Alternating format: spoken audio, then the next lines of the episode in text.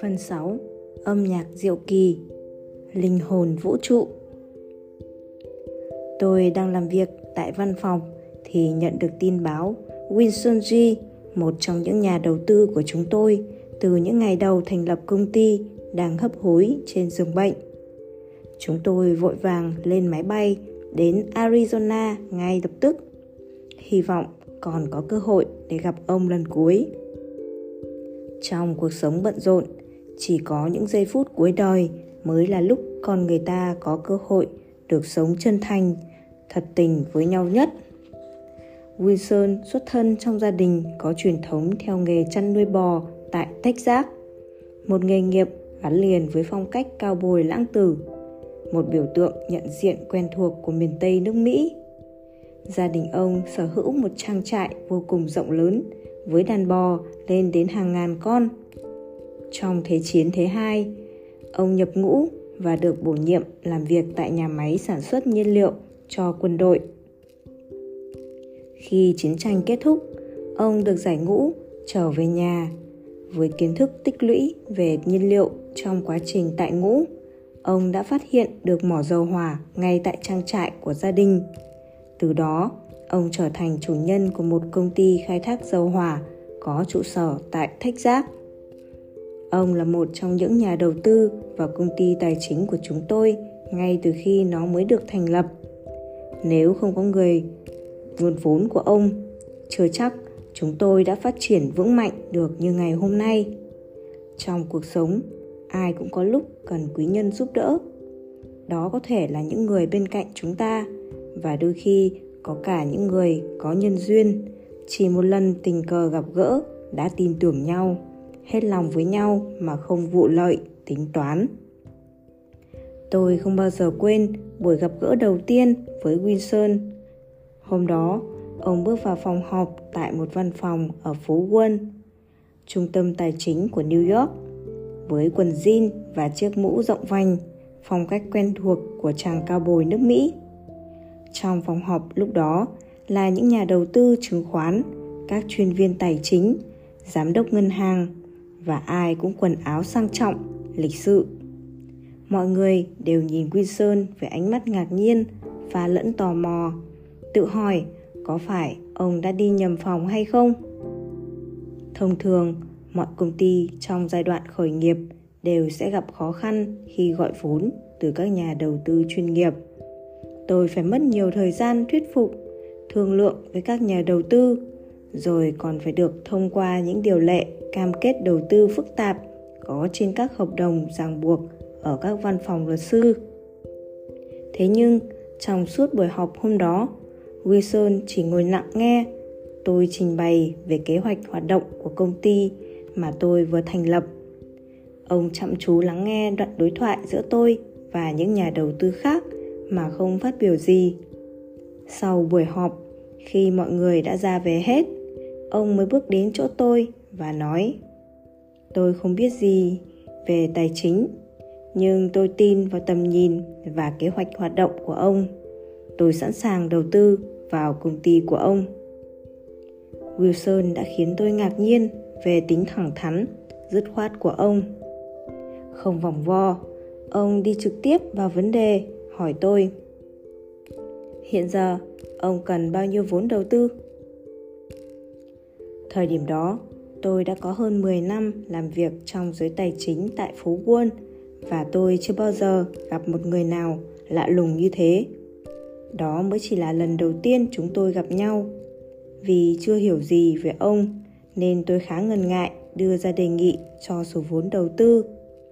Tôi trả lời ông rằng, có lẽ chúng tôi nên gặp gỡ, trao đổi, thương lượng nhiều hơn về các chi tiết đầu tư, giá trị cổ phần trước khi ông đưa ra quyết định. Wilson xua tay, bảo rằng đối với ông, việc đó là không cần thiết. Ông nói, trong đầu tư tài chính, niềm tin là yếu tố quan trọng nhất. Một khi tôi đã đặt niềm tin vào ông, thì ông sẽ không làm tôi thất vọng, đúng không?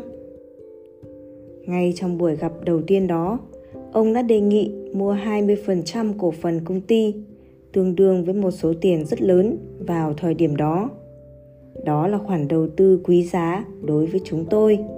Thậm chí, ngay cả những nhà đầu tư mạo hiểm nhất cũng chưa chắc dám đầu tư số tiền lớn như vậy cho một công ty non trẻ vừa thành lập.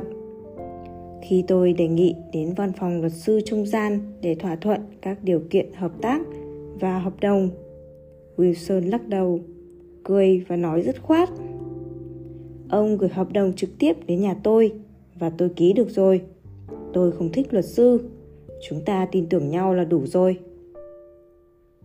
Tôi nghi nghi hoặc hoặc, khó tin những gì vừa nghe vì chẳng ai đầu tư số tiền lớn như vậy chỉ bằng niềm tin mà không có bất kỳ nghiên cứu hay sự bảo vệ về pháp lý nào như vậy quả thật, trước giờ tôi chưa từng gặp người nào như ông.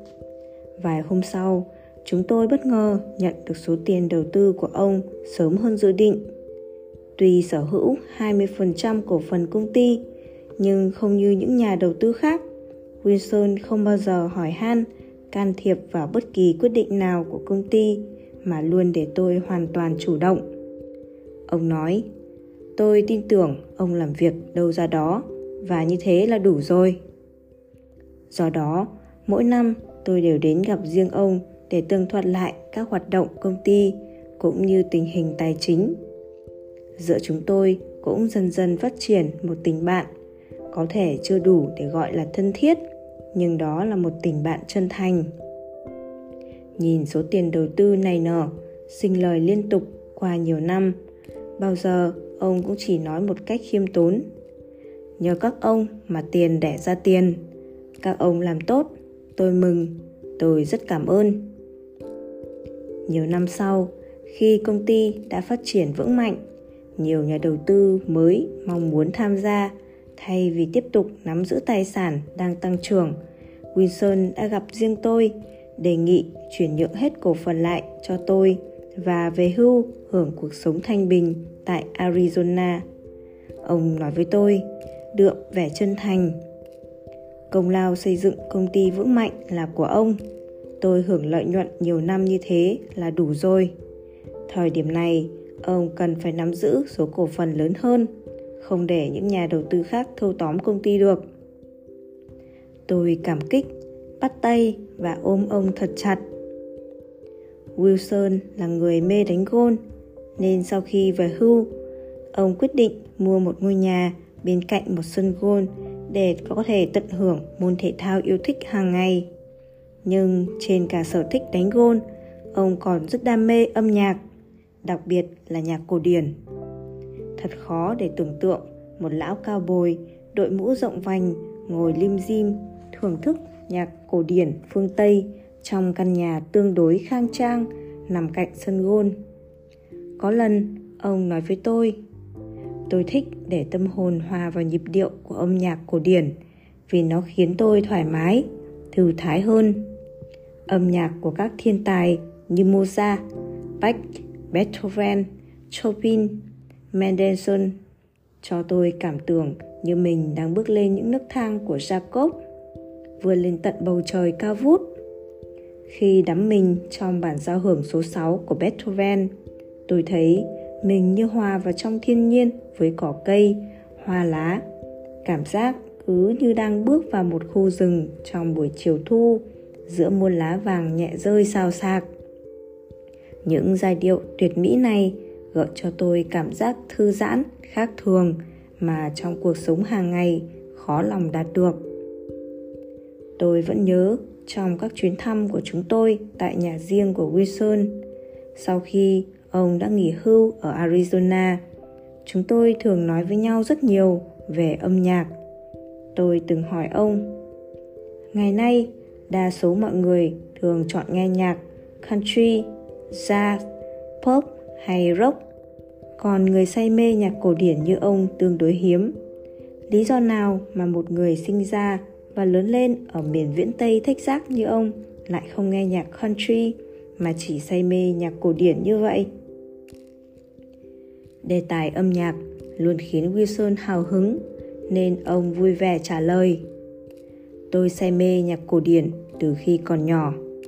từ lúc biết ngồi trên yên ngựa theo cha rong ruổi trên những cánh đồng mênh mông ở Texas thì tôi đã gắn bó với loại âm nhạc tinh tế này. Lần đầu tiên nghe giai điệu của các bản hòa tấu này trên radio, tôi đã xúc động mãnh liệt. Chưa có thứ gì tác động vào tâm hồn tôi sâu sắc như thế. Từ đó, tôi hầu như chỉ nghe nhạc cổ điển mà thôi. Tôi không am hiểu nhiều về âm nhạc, nhưng Angie thì tương đối thông thạo. Nàng tìm hiểu và say mê nhiều về thể loại khác nhau. Mỗi lần chúng tôi đến thăm Wilson, Angie đều cẩn thận chọn mua những đĩa nhạc cổ điển hay để tặng ông. Hai người cũng thích trao đổi quan điểm về các nhạc sĩ đương thời và tìm được nhiều tiếng nói chung. Vì vậy, mỗi lần chúng tôi ghé thăm Wilson, ông đều rất vui. Trong một lần trao đổi về âm nhạc, Wilson nói Âm nhạc là sự biểu lộ cảm xúc qua âm thanh. Thông qua âm nhạc, chúng ta có thể cảm nhận những cảm xúc của các thiên tài âm nhạc được truyền tải trong các âm thanh tuyệt diệu. Những cảm xúc này cũng chính là cảm hứng của nhạc sĩ. Nguồn cảm hứng càng thanh cao thì âm nhạc càng tuyệt diệu. Âm nhạc cổ điển chính là sự diễn đạt cảm xúc đó một cách tinh tế, huyền diệu nhất. Những giai điệu của thể loại âm nhạc này vừa sâu lắng, vừa thanh thoát, kỳ vĩ và có khả năng gợi nhiều cảm xúc, hoài niệm đẹp ở người nghe. Mỗi bản nhạc đều tỏa ra những năng lượng tốt đẹp, hoàn mỹ. Angie tiếp lời.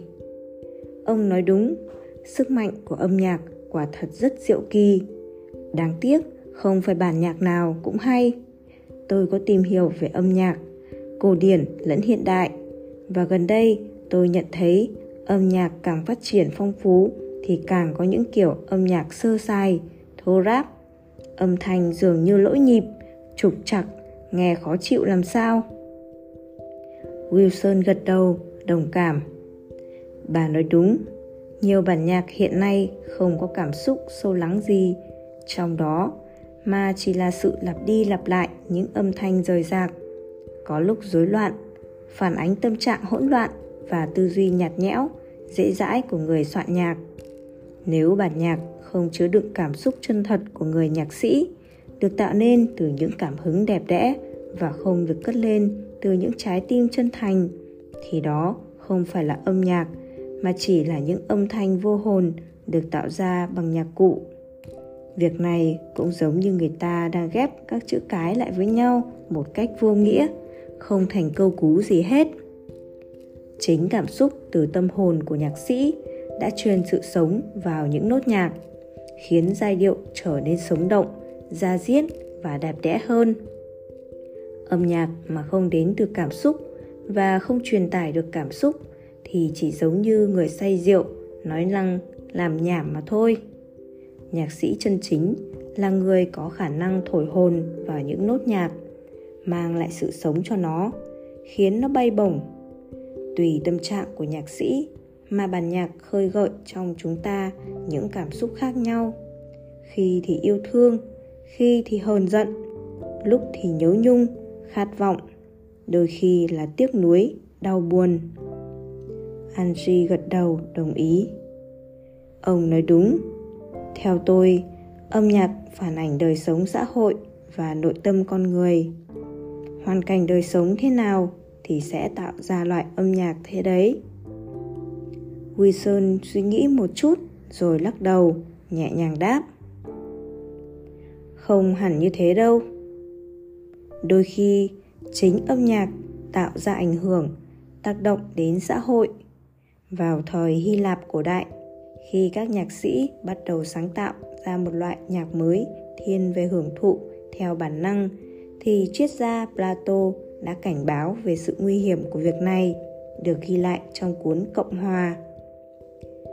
Quý hữu phải cẩn thận khi chấp nhận hình thái thi ca mới âm nhạc mới vì chấp nhận là hy sinh tất cả, sẽ cực kỳ nguy hiểm thi ca, âm nhạc, thay đổi chiều hướng thế nào cũng kéo theo thay đổi chính trị và xã hội Angie rõ ràng chưa tìm hiểu âm nhạc và tác động của nó theo hướng này.